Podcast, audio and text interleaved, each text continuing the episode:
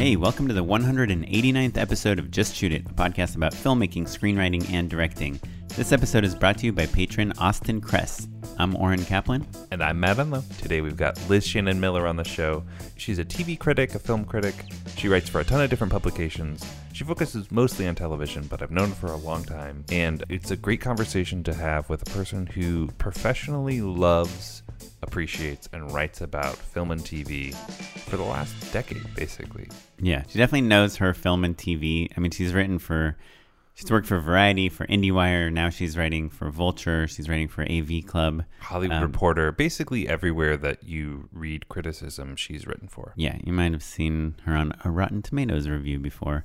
What's interesting to me is I feel like the whole episode plays out like a series of unpaid endorsements because, you know, she'll be like, "This show is so good," you know, Yeah, and that show is so good. And I'm like, while she we were talking to her, I was like, "Oh, this is that's a great recommendation. No, that's a great." Or that, that, sounds good. and Yeah. she'll talk about other critics that she thinks are like amazing critics, and I'm like, "Oh, I should read those critics." My relationship with critics is, I watch a movie. hmm Well, first of all, I like sense if people are saying it's good or not, you know, for me to see it. Sure, sure. The Like buzz. more like the in the air, the yeah. user score, the people, like Facebook, like whatever that type of world. And then I'll watch a movie and then I will go to Rotten Tomatoes and read like what the critics said about it because I want to see if they think the same thing that I think. I am pretty anti Rotten Tomatoes. Oh, why? Yeah, I think that it's kind of bad for film culture. Like I'm much more, and we talk about this a little bit in the episode, but I'm much more interested in tracking critics that I where my taste kind of aligns with them and maybe they challenge me a little bit more or maybe like I agree with them mostly but not always because that's a good way to be exposed to things that you wouldn't know that you would be into, right? Like if I know that these this handful of critics that I I think have really sophisticated, interesting, smart taste or like an appreciation for the dumbest stuff in the world, which I also love. Like if if I get them, I like their vibe, then that's important to me. And I think that Rotten Tomatoes just takes all of that personality and and really what to me is important about criticism away. It's it, in the same way that like I, I it bums me out to no end that we used to call you know movies and TV and literature art and now we call it content. Well, yeah, that's annoying. The the- content word bothers me the- more but- than the not art part. But so the yeah, the content thing is is the problem. But really, what it boils down to is quantifying art as a number of hours, a library, right? It's it's it's just like well, how much? What's the quantity of content that you have? How many hours of content do you have? You know, how many likes did it get? All of that stuff, and so it basically, I think, turns a thing that's very important to me and I've devoted my life to into a commodity that you just ship and trade. And so none of them are special. Uh, content just means that nothing is special. And Rotten Tomatoes kind of does that to criticism. Yeah, I guess I just use it as a think of it as a tool where I want to see like I want to see all the top reviews from publications I've heard of, like the LA Times or Slate or whatever Sure. or slash film of a movie I just saw, and I just want to see like, you know, I really liked Us, but the ending I was a little off. I want to see if other people have said things Right, about right. the ending. And I Um, would say that there are plenty of publications that I'm interested in, and then I'll go ahead and like follow those critics on Twitter or something like that. yeah. And I think you're just much see- deeper in the awareness of who you're reading and what you're Sure. reading about, and I fair enough. I'm just a lot more surface eh, And, well, when and I it comes to film criticism. Yeah, I mean, I think. Look, I was a critical studies major in college. Like, Right. I kind of went to film school in the like. Yeah, and I studied computer science and Right. Exactly. Yeah. So you're going to quantify what's the median uh, Right, review. Review versus yeah, like. I have some well- algorithms that tell me whether I'll like a movie or not. And Half the times I don't even watch it. I just tell people that I liked it Yeah. Right. or didn't like it. Do you ever watch movies at like speed and a half? Do you ever watch them in like sort of fast forward? Only like YouTube Yeah. Yeah. videos. Right. It's not. I wouldn't watch like a real movie. That- But I've fallen asleep in my fair share. Oh, boy, listen. Before we talk to Liz Shannon Miller, uh, we wanted to remind you that we have a Patreon page. It's patreon.com slash just shoot it pod. And it is a, a way that if you feel like you get something out of this podcast, you can help us make it by giving us a dollar a month, two dollars, whatever you want. If you give us ten dollars a month, even if it's only for one month, you will get a free Just Shoot It podcast hat mailed to your door. All that we ask is that you put it on, take a selfie, put it on Twitter, put it on Instagram, put it on Facebook, name your first child after it, and uh, that's it. Oh, Easy. Little baby, just shoot a hat. Yeah. Don't don't just summon your baby and say just shoot it. Anyhow, check it out. Patreon.com slash just shoot it pod. Also, I noticed Helpful. we are very close to reaching our first benchmark goal. Actually, we're at two hundred sixty-six dollars a month. We're aiming for three hundred, which was the original number that we thought would be our break-even point. In reality, we spend more than that a month on the show, but back in the day, that's what we thought it was going to be. Yeah. Well, Matt has a very complicated writer of what kind of snacks I have to have for him Sure. when he comes over to record the podcast. yeah, yeah, yeah. Oren only eats Ferrero Rochers. He eats like fifteen a day. It's like pretty gross, and like the editors have a lot of work to do in kind of cutting out all of the lip smacking that happens as he's eating them. Yes. Well, I will not eat any less of a truffle. well, great. Thanks, Matt. I'm excited for this interview.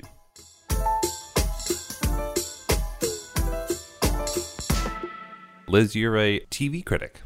I'm a TV critic. I'm a TV journalist. I'm a TV watcher. I've been covering pop culture and various uh, across various media since late 2006 professionally. I've been caring about TV since way The beginning, Way, yeah, right? it's uh, Since it was in uh, color, how do you gauge like how like casual and or like Oh, what sort fun- of like the language? language you yeah, I'm really use? curious Yeah. about how like w- what review you could say pound town in and what review you can't. it's very based it's it depends on the outlet you're writing for it depends on the context it depends on the show like you know if it's if you're writing about something like say showtime's the affair you're gonna keep it pretty serious like you know you're it's not a show it, there there are things to make fun of on that show but you want to you want to take it seriously to a degree When I, I love that you use that as an example because you do write uh, about that show pretty regularly. But for Vulture, which I think is a pretty playful publication, right? Yeah, I feel like I definitely have the leeway to be pretty silly at times, but I've, I've been trying to keep like it, it- I'm also still I'm relatively new there, so I'm still trying to feel them out. I just thought of this right now because I've not thought about this a lot, but being a TV critic is so different from being a film critic because with the film critic, like I feel like you say, I like this movie or I didn't like this movie and this is why. But with TV, you are investing, you know, you have to watch the next episode and the next episode. It's not like you can stop covering a show, right? I mean, it, it varies. Like there are definitely shows that I've written about once. Like I've done like like one review, and it's like good, I'm done. And it's not the pilot. No, like uh, I just recently, I one of the publications I've been writing for is the AV Club. Hmm, yeah, they're fun. They're great. Uh, they're lovely people, and That's the onion, right? Yeah, uh, but it's they they, they are semi more serious. Like they don't make active jokes of what they do. Sure. Right. Uh, and I reviewed a show for them called Criminal just a couple weeks ago, and it's the The only TV ti- show? yeah, it's a it's it's actually a really interesting concept. It's uh it's a show it's it's 12 episodes but it's split across four different countries with four different casts, four different languages, four different writing directing teams. Oh, but interesting. but the but the central idea is it's an inter- it's basically like Law and Order but all it is is the interrogation scenes. And so they get really interesting actors to play basically the criminal du jour. And uh, so it's like three episodes from the UK, three episodes from Spain, three episodes from Germany, and three episodes from France. Anyways, it's, you know, 12 episodes of television, watched them all, reviewed them as a just like a lump. And Before breakfast. Right. Well, I imagine with any miniseries, you almost probably review it like a movie, right? yeah, I mean, and Like, that's like, Chernobyl, you don't you review one episode at a time on a show like that? I mean, I, I didn't cover that one, but I, I think that's a show like it's it's interesting because you know there's there's a lot of different kinds of TV reviews at this point. Like there's you know your standard th- this review gets published like either on the embargo day or a couple of days before the show premieres. And just actually to clarify, in case people don't know what an embargo day is. Oh yeah, sorry.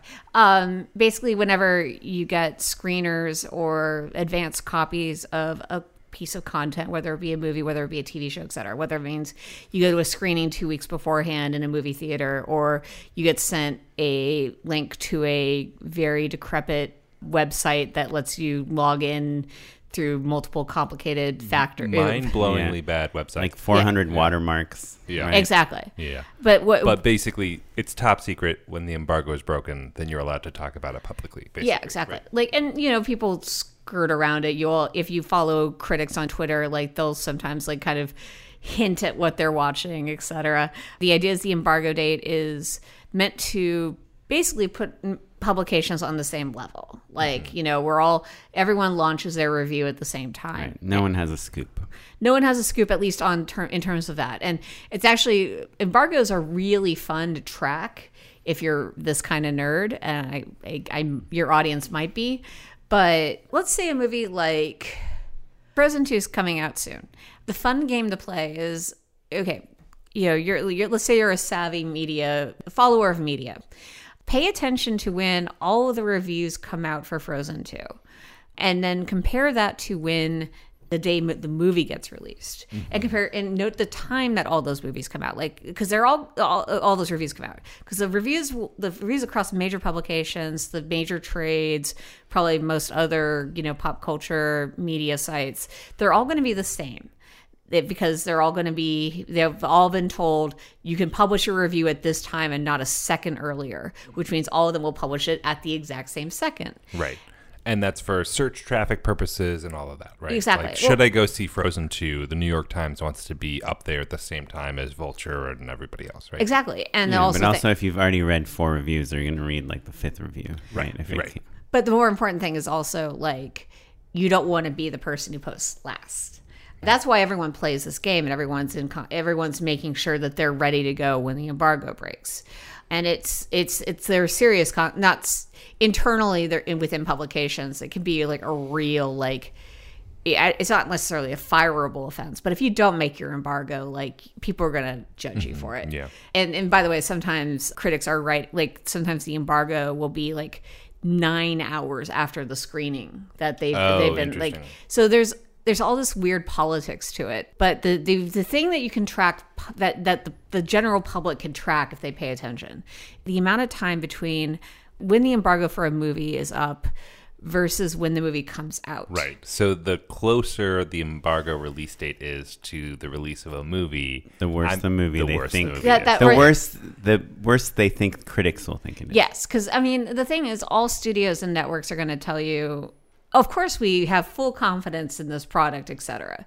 The ans- actual truth is, you know, the publicity departments, if they are aware that they're going to be that there are potential issues, that something might not land the way they wanted to with certain audiences, they are going to be careful about it. They are going to be calculating, and they are going to like they're going to do things like, for, for example, uh, sometimes there are certain studios that might make it harder for critics who are not, let's say, 100% in the bag for superhero movies. They're going to make it harder for them to see Right. their superhero screenings. Um, Well, there was the right the famous thing with Fantastic Four, where the director Josh Trank like wrote that the movie's not good like before yeah, the movie came out, broke his own embargo. Yeah. yeah, basically. I mean, and that's like, and that- everyone at the studio knew that the movie had issues. Yeah, everyone knows, right? They're all at those test screenings, critic screenings, like you know. Even though we just had, you know, we just interviewed this producer, Elaine Goldsmith Thomas. She Mm-hmm. did Hustlers. She's one of the producers, and she was like, we did not know if it was going to do well or not. they didn't know it was going to be a hit, but Elaine also was like, "I know this movie's great." right. Which is kind of a different thing, right? Yeah, I mean, I think there's a there's like knowing that the movie will connect with people and knowing that knowing the movie will connect with audiences versus knowing the movie's good. Like, because there are tons of great movies that never get never really make that connection. And then there's the movies that like connect, eh, like you know, eh, like a movie. They're like in Austin Powers or something, where when it first comes out, people are like not connecting with it, but then it just like My friend Does Brian Frank saw it 13 times in theaters. That is a lot of And times I to was see like- that particular movie. yeah. And I was like, Brian, you you know what's up. I saw it with him the second time. Yeah. I actually, um, a movie I wasn't surprised failed to do well was The Kitchen, uh, which came out this summer. I was hoping, I was rooting for it because, you know, I always root for female filmmakers. Sure. Did you guys see it? I Like, didn't, and also it's based on a comic, and Yeah. I'm a fan of the artist who draws it as well. It's Okay. kind of a, kind of a bummer. Yeah. But the thing is, is that randomly I happen to be on like one of those a thing that happens in Los Angeles. A lot of times studios will do um, advanced special screenings for various films. And these will be like for the general public and they're meant to be like essentially test screenings. The thing is like the, there's no exact science to the embargo date thing, though. You, if you Google embargo dates and you know try to dig around a little bit, you'll find some interest. People have like sat down and tried to write features about trying to figure out like does it actually mean that the movie is bad if the review embargo is like a week in advance? When you say a feature, you mean like a think piece, not Uh, yeah, like a, There's no movie Not out there. film. Yeah. I would love to read the blacklist script about like someone who's cracked the code on the ratio of embargo dates. I mean, somebody dates. like I, I I bet there's definitely a beautiful mind esque situation where someone could do that. Well, you guys know about that. If only it were 2006, that'd be a great Funny or Die sketch. Right.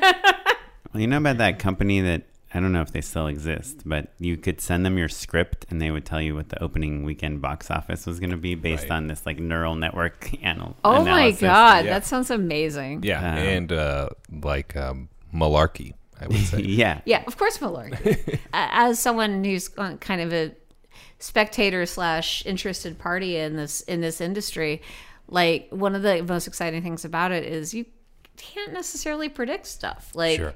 there's there's always surprises lurking in this industry and in, in the way things play out. It's been really really genuinely exciting. What can you think of an instance where you disliked a movie that the public loved, and vice versa?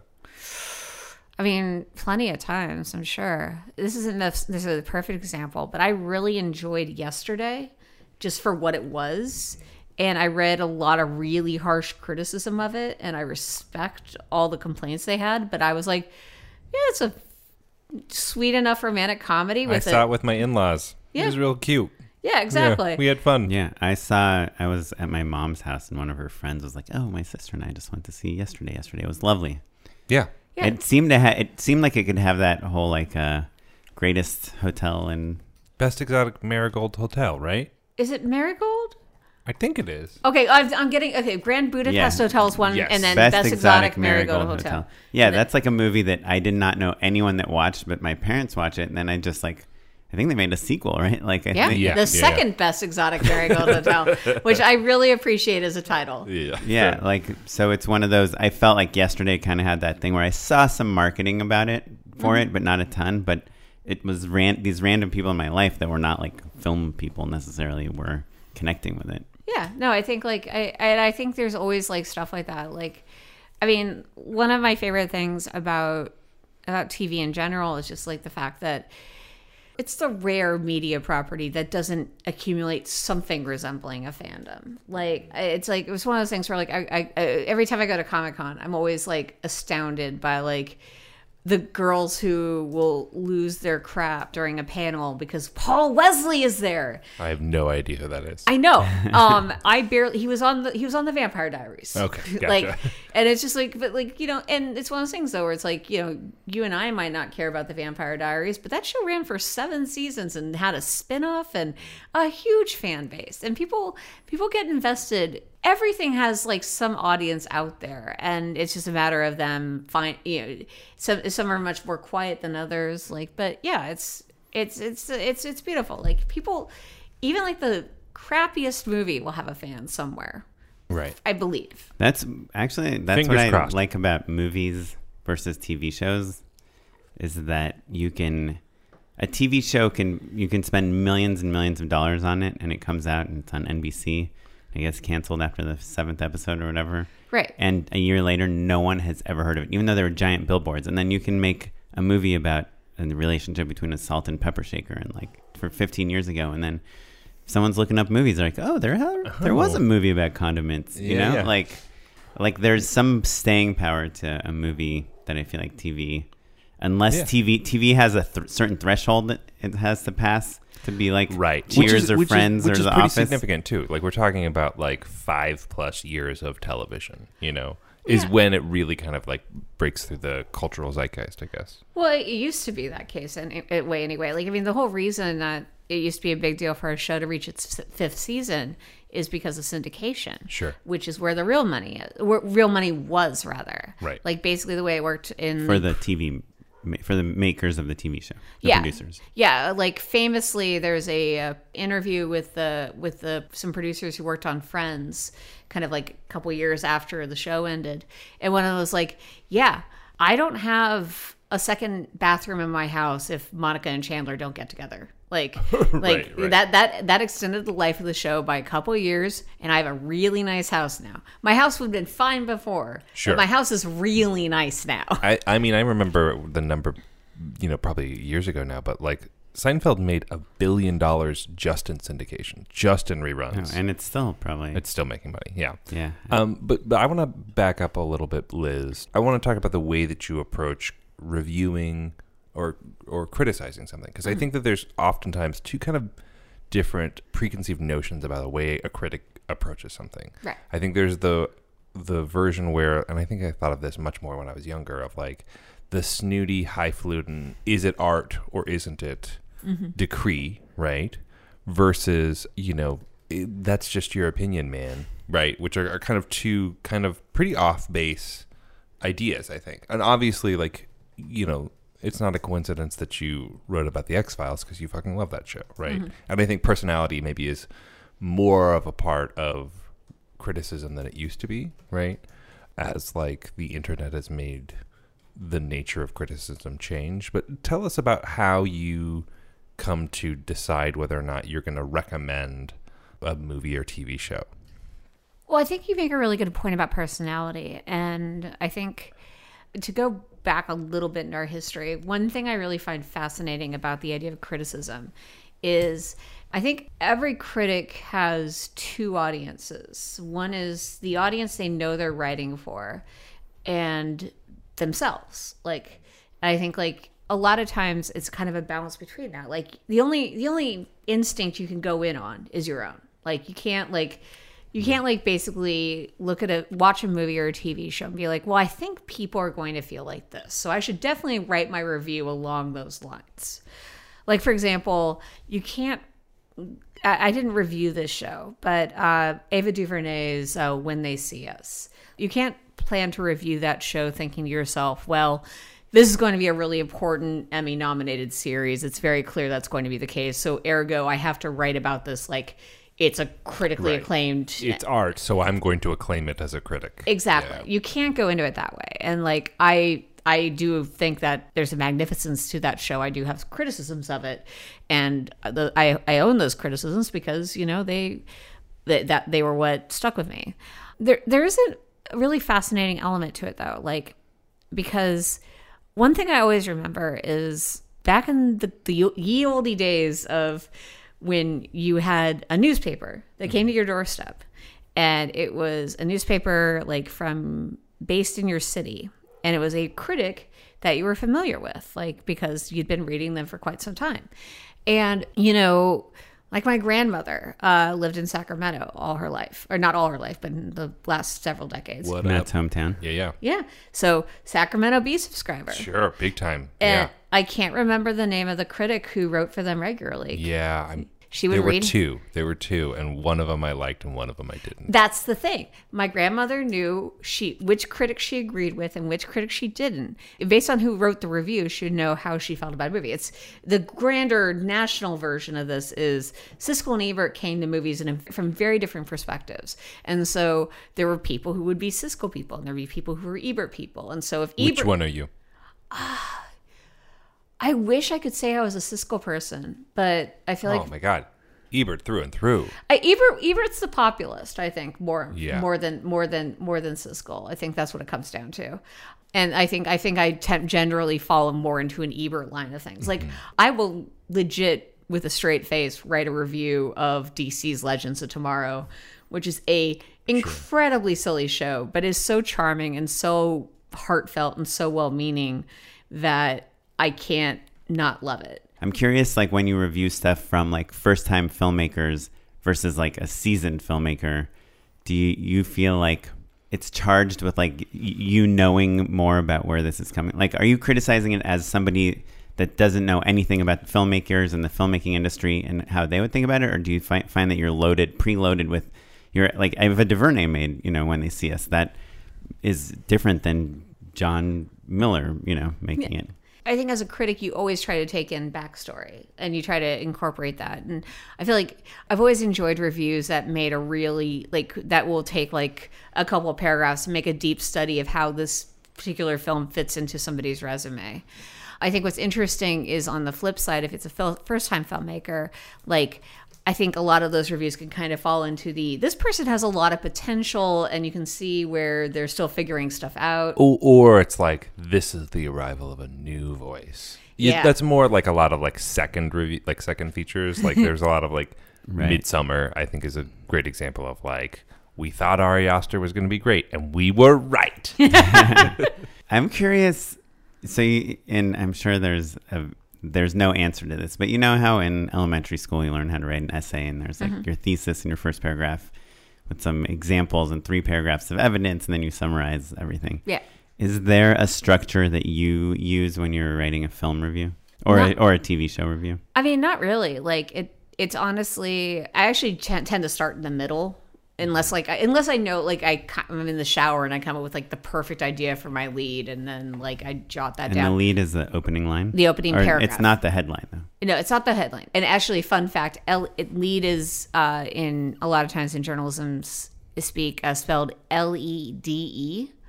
Um, there's actually yeah, always throws me off. What would what is there a story behind that? there is a story behind that. There's a lot of journalism terms that are deliberately misspelled, and it, the, the purpose is so that they catch the eye uh, when you're proofing. For example, uh, the the big one is TK. Sure. It means to come. So let's say like I'm waiting, like I'm waiting for the box office gross info on a movie, but I'm just trying to blaster my coffee. I'll just put TK and it'll be there, and that, and that's a reminder. I need to put that back in. Uh, but there are more more often than not, like that's the sort of thing you might overlook doing your second Right. pass. So that's why they people deliberately misspell words and you know use like slang terms like like for headline it's hed head for the uh, deck or the sub headline it's d-e-k deck and lead is spelled l-e-d-e i mean it's not i don't even know if that's not really necessarily a typographical like thing but it is like a weird it's a weird quirk of the industry anyway we were talking about The structure of uh, or structure yeah. of a review. I mean, I think everyone varies. Like one of the infamous things that people run into is the idea that, you know, write write your first draft of your review and then look at your first paragraph and if it's like a paragraph basically about your your day or your personal feelings or some weird backstory about your life like cut it like um, I wish more uh, Which is the recipe writers would look, get take oh that my God. advice. recipe writers are amazing in this regard i can't Oh yeah. It is insane. There is you nothing learn, my family has enjoyed more You than learn when more I about- accidentally put an extra stick of butter Sure. in. My daughter Dakota and I were walking home from uh, with her au pair But it's the funny other day. because in a TV pitch or a film pitch, any pitch, a lot of times people tell you to start it with a personal connection. You know, no yeah, of course but but I just wanted to know how to make the best chocolate chip yeah, cookies. grilled salmon. Yeah, yeah. I think I, mean, I think what it comes down to is, and this is I think a thing that's really interesting about the way in which the web, the way in which personality becomes involved, is I think people sometimes confuse personality for first person, and uh, I mean one of one of my favorite film critics is David Ehrlich, who's uh, at the at, at IndieWire right now, and all of his reviews are personal. All of his reviews are witty and sharp and very focused. He will he, he he will put in his own personal reflections, but he doesn't lead with them, and he's very focused on the movie itself. And that's the thing. It's like, you know, there are great writers out there who do an amazing job of making their work personal and real. Emily VanDerWerff at uh, Vox is a great example of this. So she's she sometimes veers more towards self insertion, if you will, uh, than most publications would normally allow. But she never really does it without a good reason. Like, and I think in general, like the big thing is it again. I think I mentioned like you know you're thinking about your audience when you write, and your audience is showing up to see what you think of a movie. Your audience doesn't necessarily show up to see just what you think. Like, and you want to give them what they want. That's like, a pretty big distinction, though. Yeah. That's pretty good. Um, and when you say self-insertion, you mean like if she writes something like a, a particular part reveal in the middle of the movie made me drop Yeah. my coffee. Well, it's more, more just like you know this. Uh, I I had this personal experience when I was 14 years Sure, old. sure. This I is remember when I first saw so and so at 14. exactly, Right. and she she's not like that. She generally, unless like actually she uh she recently came out as trans and.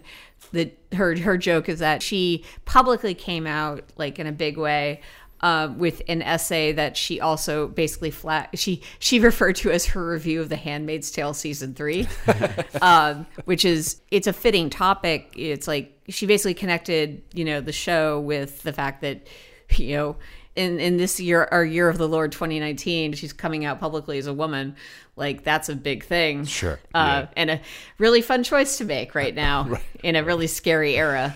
Yeah. Um, so like, but like, so it all made sense and it all worked really well. But like, that's a really fascinating element. You know, I think Liz, you bring up an interesting point in terms of the way that we are now sort of relating to to critics because when we were saying before like oh am i a siskel person or an ebert person i liked ebert better mm-hmm. right and then even just in terms of thinking of the critics that i regard right most of the time i think of them through podcasts. I think of the i like love the slate culture gabfest or like i love film week here in la so like the the critics that i follow on twitter and the ones that i'm like chasing their reviews right Right. is is, is partially it's like a little bit more that cult of personality a little bit more of like oh I, I think they their point of view is interesting and that's why I'm going to listen to what they have to say a little bit more.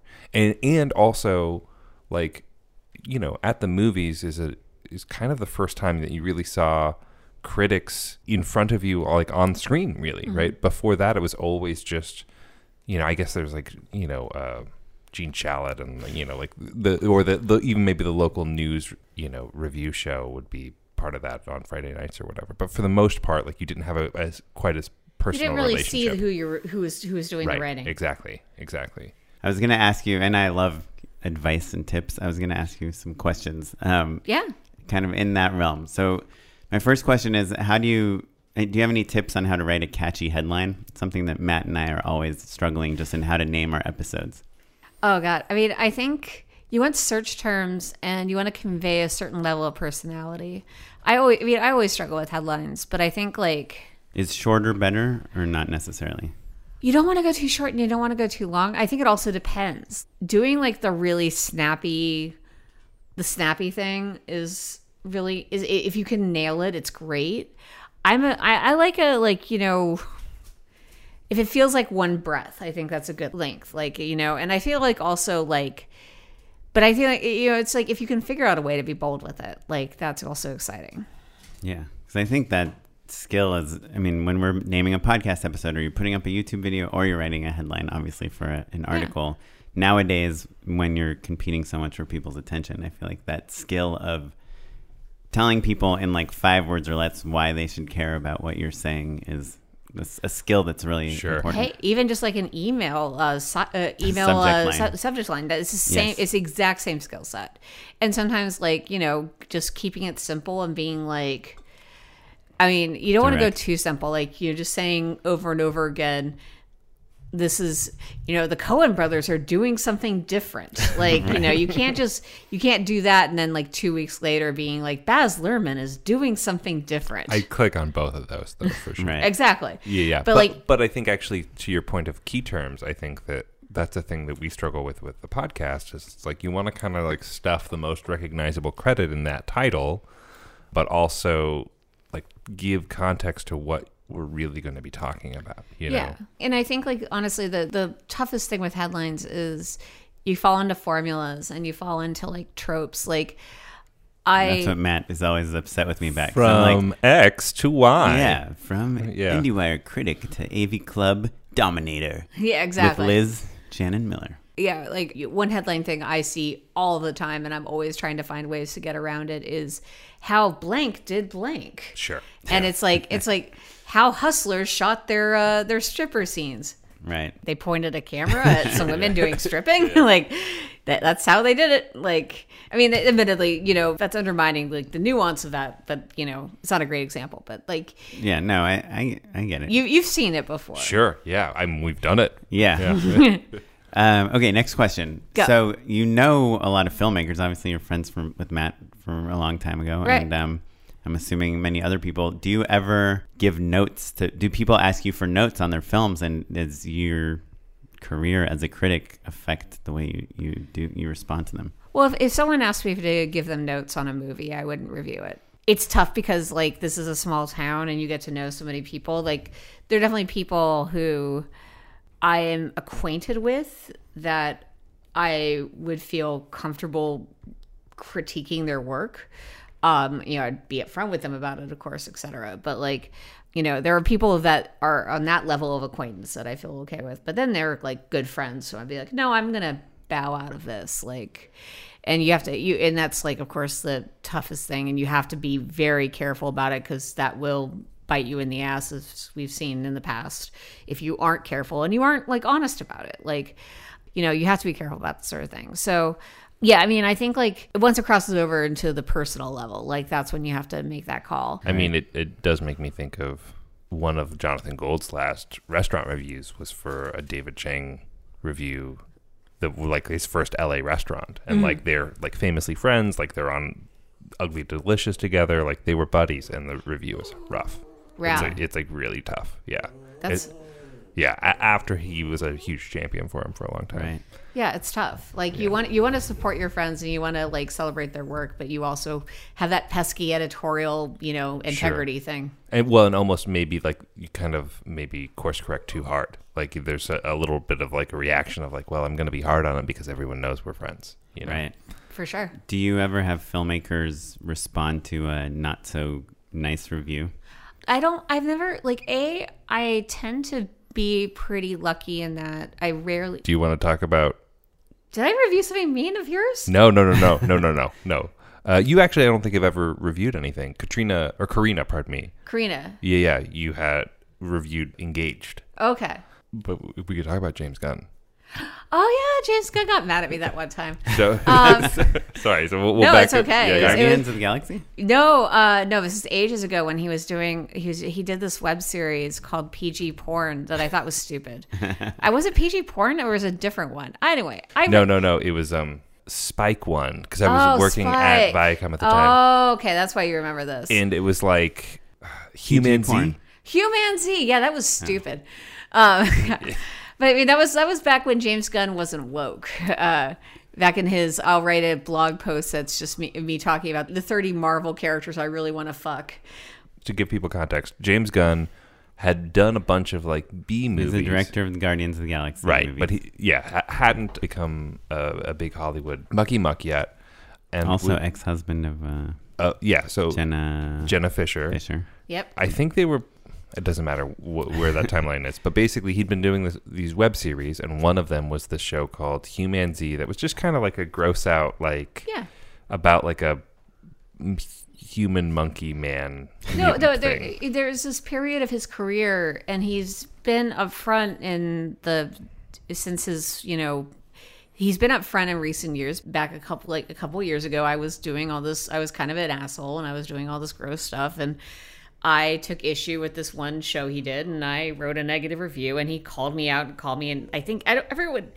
I, I've actively chosen to forget what nice words he wrote about me on his blog, but he wrote a blog post that was just like Liz Shannon Miller is an idiot or something, and Yeah, yeah. Uh, Just but but like explicitly mean at you, not just like how dare people not get my art. Like no, you are stupid for thinking this. Well, was like- the the idea behind it. Yeah, and I think honestly the thing of it is like it was it was unpleasant at the time, but like at the same time like James Gunn being mad at me on his blog, I'll take that a hundred times over me getting yelled at on Twitter. But sure. like I, I actually I just recently at the end of August uh, when the, the late when the newest uh, Rise of Skywalker trailer came out, I tweeted something very offhand about how you know as a girl growing up like all I ever wanted to see was a girl using a lightsaber on screen. Right. And the stupid tweet of mine ended up in the Twitter moments uh, section around the release of the trailer. And a lot of people wanted to make sure I knew that Ahsoka Tan existed, which I knew.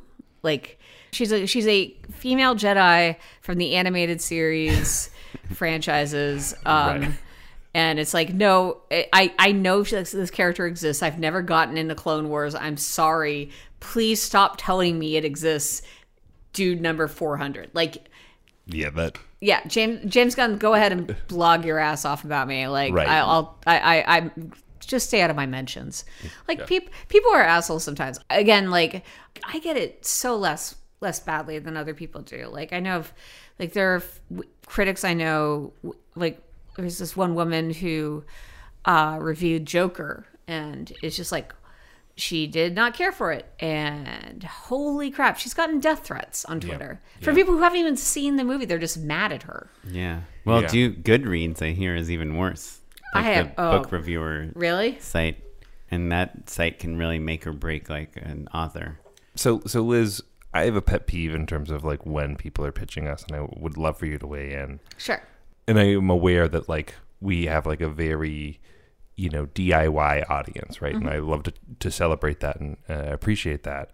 But I never want the pitch to be, "Look how cheap I made this movie for," right? Yeah. We shot Right. this in one day. Yeah. on an Like I want it to be like this movie is incredible for these reasons, and also, can you believe, as a footnote, can you believe we made it for two dollars? Yeah. That's all. That's my point. Do you agree?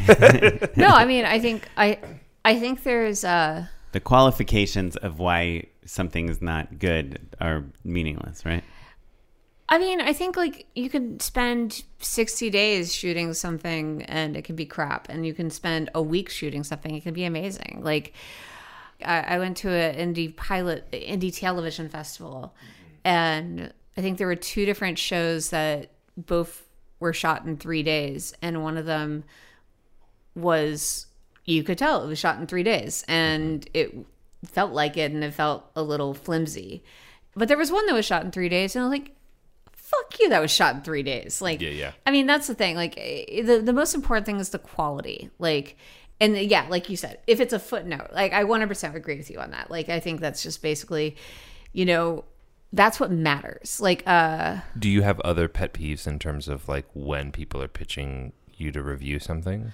i think when people don't understand that you know no is no Um, uh, sure. Yeah. By the way, I wanted to, I was going to say in contrast, like I just recently watched for the first time uh, The Love Witch, which is this really well made feature film. And it took the creator, it, it took that that woman, the woman who directed it, seven years to make that movie. Yeah. Yeah. And it's exquisitely made. Did you write a review about it? No, No. no. I was on a podcast uh, that covered it. I th- I can't remember what critic mentioned this about that movie, but like, it's so rare to see a movie that's so specifically a singular vision. When you talk about vision, like The Love Witch is a Oh, yeah. perfect example of it. It's like so stylized, so surreal, so strange, and so intentional. And like, there's nothing accidental about it. Right. But at the same time, it's because she spent seven years making it. Right. That's true. But yeah, I think like honestly, I think you know beyond like the normal like you know observe basic social graces. Like no means no. You know every every critic has way too much on their plate already. You know it's like I think not understanding that you know in, in a lot of times especially like if even if, if, if even if i'm just doing a review even if i'm just doing if, if i'm just doing a review or an interview or something like knowing that there has to be a strong hook like you it's just like i'm not just gonna in- review something because, you asked me out. real nice Yeah, yeah. Uh, do you like for them to pitch the hook when they're emailing you? I mean, I don't want them to dictate what the story should be. And I've had people do that, like be like, here are all the exciting angles surrounding this. Mm-hmm. Like I if I'm gonna get engaged with something, it has to be because I'm personally intrigued by it. And that's the trickiest thing. It's like but like, you know, this is a you know t- telling me all the strong all the elements of I think that's the thing. It's like tease the elements, tease what makes it exciting and new and fresh. Don't necessarily feel like you need to write the story for me. Mm-hmm. Right. Interesting. 'Cause I Yeah. always, when I used to like email, you know, PR outlets to try to get them to cover like my mm-hmm. viral video or whatever, I would always like try to like give Make- the make headline easy for them. in the Yeah, yeah. in the email subject. Well, I mean, like you can. it- That's the thing. Like it's it's a it's a, it's a power of suggestion right, rather than ex- explicit like you know right, right, dictation. right, right, right. Cool. Okay, my last question. Sure. So, you know, your job is basically telling people if they did a good job or not on their filmmaking. And I remember when I was a kid, and I like my friends would play a video game or something, and be like, "Oh, this video game sucks," and I'd be like, "Oh yeah, let's see you make a video game like this." Do you ever? I mean, you've been doing this for a while now. Are you ever tempted to just make the perfect movie or TV show yourself? the thing is i've i've i've made my own shorts i've i've been on the other side of things of, uh, on a number of different levels. And i know how hard it is. I, I think that's part of what makes me good at this frankly is that i know enough to respect the craft and know what it take know what it takes to make this. Like i don't take it for granted. Like you know even even when i even when i hate something and i'm mad at everyone involved like i still respect the fact that they made it and that they took that risk and they put themselves out there and they invested their time and money. And maybe i think it's a bad investment but you know same time like i know this. Like it is like on the one hand it is the cheapest and easiest thing to be like you don't know how hard it is etc like you know it is easy to write people off that way easy to write off criticism that way.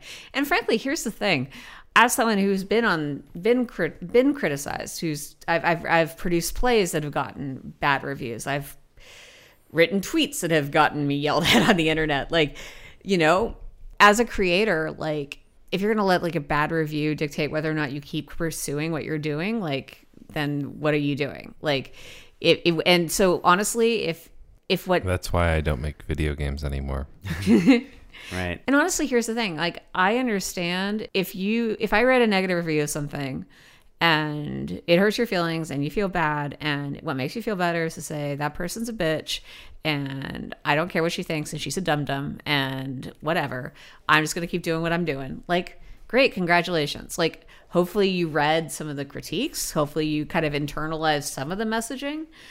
Hopefully I my what I was saying wasn't wasted. But at the same time, like as someone who's been on both sides of it, like I understand totally how compl- how you know how hard it is, and a lot. I think honestly, the big thing is the review.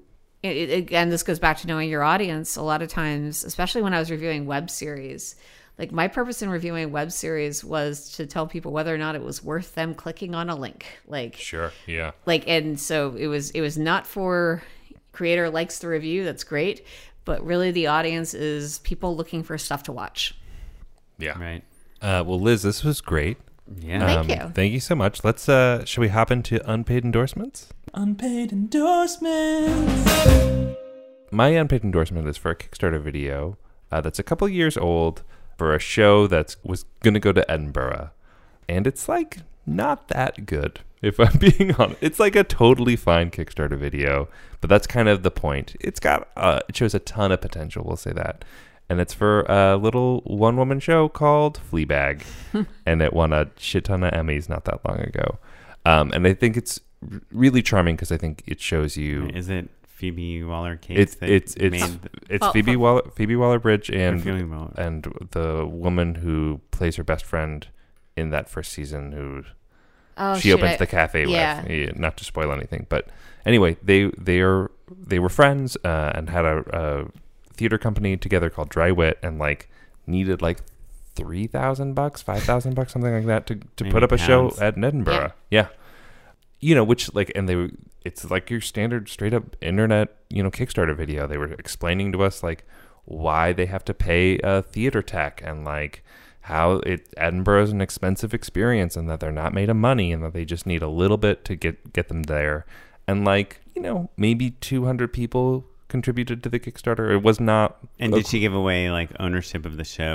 If you know, I should have looked at what their incentives were actually um, when you're when you're checking it out. But one thing that is great is she is Phoebe is wearing like a, a cheap uh, Batman costume for the whole time without perfect For without no any reason. re- real reason. Yeah, and it's it again. It does have a lot of charm to it, but it is not anything special. It is not the best Kickstarter video. You you're not like oh that person is a genius who's about to make a masterpiece, right? Right. Um, and so it, I think it's really pretty encouraging for all of us to like watch that and remember that it was not that long ago that Right. um Even award-winning geniuses were not always geniuses. exactly. Also, I think like if you look at the credits for that video, and I forget his name, but the director of that, the, the guy who essentially directed and shot the, the Kickstarter video, is actually a known indie director now. Oh, great. Um, Perfect. Yeah, it's worth maybe looking up and putting in the notes or something. But I, I, I somebody uh, somebody pointed that out, and I was like, oh, okay. yeah, pretty Yeah. great. Well, it's also it speaks to like the community that surrounds a lot of creators. It's Sure. like you know you don't make stuff on your own. Right. Like you have you have friends. Yeah, absolutely. So my unpaid recommendation is a Netflix dramedy slash post apocalyptic thing uh, called Daybreak, and it is I a think I've seen a trailer for it. yeah. Uh, it's I've seen five episodes of it at this point. Uh, I believe it's going to be a ten episode season, and essentially it's it's it's very transparently Ferris Bueller in the post apocalypse. Um, Like to- that's definitely the actual pitch that they Oh. must have taken in. Yeah, and then they went ahead and cast Matthew Broderick as the high school principal. Right. But there's a, a real spark of imagination to it. It's really inventive in terms of its storytelling. Like, and one of the things I really like about it is the fact that the first two episodes are told from the point of view of you know our plucky young white straight uh, straight white boy hero and he's you know he talks directly to the camera. He's very he's you know he's engaging enough. But then uh the f- subsequent episodes change the point of view. And fun. it's like the you know preteen girl gets an episode and other characters get episodes and the style changes accordingly. And it's not like a perfect show but there's so much it's it's having so much fun and it's really playing with the format. And i imagine that when this there's either one or two things has happened when, by the time this comes out. Either this has made a really big splash and people are really excited about talking about it or no one's watched it in which case hey go watch go check out daybreak. If you like if you like if you like the idea of, of a lot of crazy a lot of crazy pop culture stuff all thrust together uh, in a post-apocalyptic environment. Right. the other thing I'm going to mention is I I get I don't want to say I get frustrated when I hear that people who live in Los Angeles and work in the industry don't watch BoJack Horseman, but I get it, it's it, I feel like everyone who doesn't is missing out. Like it is one of the best shows about Hollywood ever made. Um, it is heartbreaking and beautiful and also hilarious. And uh, I think like it's it's tough going at times, but it's it's entering its final season right now, and I'm not really ready to talk about that. But I am I, I, I do think it's a really special show and also has some of the best jokes about this town bar Period. none. Yeah. Wow. Yeah, I gotta get back onto BoJack. Um, Yeah, me too. Actually, I. I've seen the first two episodes. Yeah, yeah. Yeah, I, the- I think it takes a little bit of time, right? Yeah, I hate to be that like person where it's like, oh, it takes this number of episodes to get good, but really it's like I believe it's episode seven or this is what I always say. It's like episode seven or eight. It's called the telescope. Mm-hmm. If you get to the telescope and you're not, and you finish the telescope and you're not in, fine, bail, like Yeah, yeah. one hundred percent. But like te- the telescope is where it really finds its tone. Well, cool. Okay, so my unpaid endorsement. Th- there's this saying in the grip world: if you can't tie a knot, tie a lot, which means like you know part of the job of a grip is to like tie things down so they don't fly in the wind and hurt actors or whatever. And you're supposed to know a lot and uh, know how to tie knots, but if you're just starting out and you don't really know how to tie knots, you tie something like a million times. That's what I'm doing with these unpaid endorsements. I don't have a great one, but I'm going to give you three shitty ones real quick. Number one is the article I referred to earlier in this interview. It's called The Formula, and it's in the New Yorker, and it's by Malcolm Gladwell, written October 8th, 2006. And it's about uh, what if you built a machine to predict hit movies. And it's about this company and how they analyze scripts to let you know how much money they'll make. Uh, Awesome. so it is it is a real thing written by a guy that's you know kind of kind of known. Number two, something I talked about on a previous episode was that if you have an iPhone, you can say, "Hey Siri, call Matt Enlow on speakerphone." As of iOS 13, and I don't know if it's related to the new iPhone or not, you can just if you just put your phone on the table and you say, "Call Matt, hey Siri, call Matt Enlow," it will know that it should call on speakerphone because the phone is not up to your face. That's cool. Uh, so it'll say cool, calling yeah. Matt and Low on speakerphone. So awesome feature just for. I mean, I don't think people even hold their phones up to their face anymore, right? No, uh, yeah, with That's not a speakerphone- thing. Yeah, I mean, I have, I do all the time, but like, I'd much rather do speakerphone. Yeah, because It's you're just, always am, am I being rude right? to someone else, basically, or not? I got I got made fun of actually recently for doing that because they're like, "What are you, a re- contestant on a reality show? Are you are you are you are you are you at the at, at the Whole Foods trying to consult with your te- top chef teammate?" Right.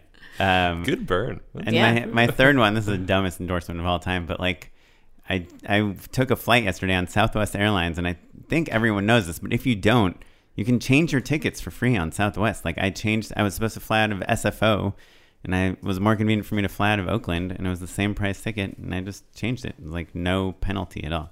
and Very I just cool. love that cuz every other airline would be like $200 to do that. Right, right, yeah. Way to go, Um, Southwest. I didn't know that actually. That's pretty great. Yeah, and if you also you can cancel a flight and you'll get the full credit. Let's say that flight costs two hundred fifty dollars, you just get like two hundred fifty dollars to spend on Southwest anytime That- you want. That's pretty good to know. I'm always anxious about that.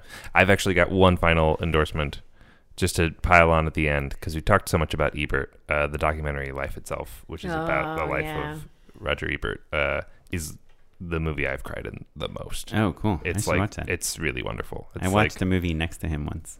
Really? I'm sure you've probably done it a million times. Next to Ebert? No. yeah, it was at Sundance. It was like Oh man, What movie?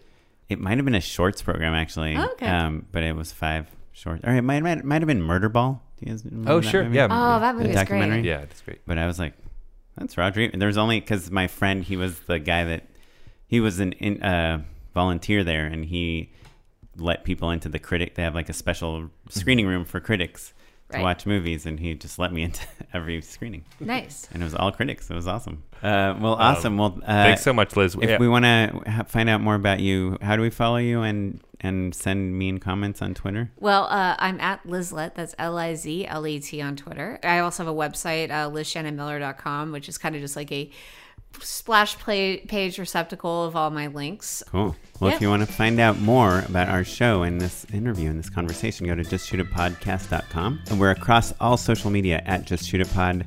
I'm on Instagram at okaplan. And by the way, I've been trying to post a little bit less pictures of my daughter and more pictures of like movie related things. yeah, she was actually kind of bummed about that. She was Yeah. like, well, I, I almost posted a picture of her yesterday and I was like, ah, my Just Shoot It followers, they're going to be pissed. They're gonna be mad. Well, I can't wait for those BTS pics. Uh, you can follow me at Mr. Matt Enlow. This show is edited by Sarah Weirda. It's produced by Madeline Rosewat. Our webmaster is Yolan Williams, and you're listening to music provided by the Free Music Archive by the artist Jahzzar. See ya. Thanks, everyone. Bye bye. Bye.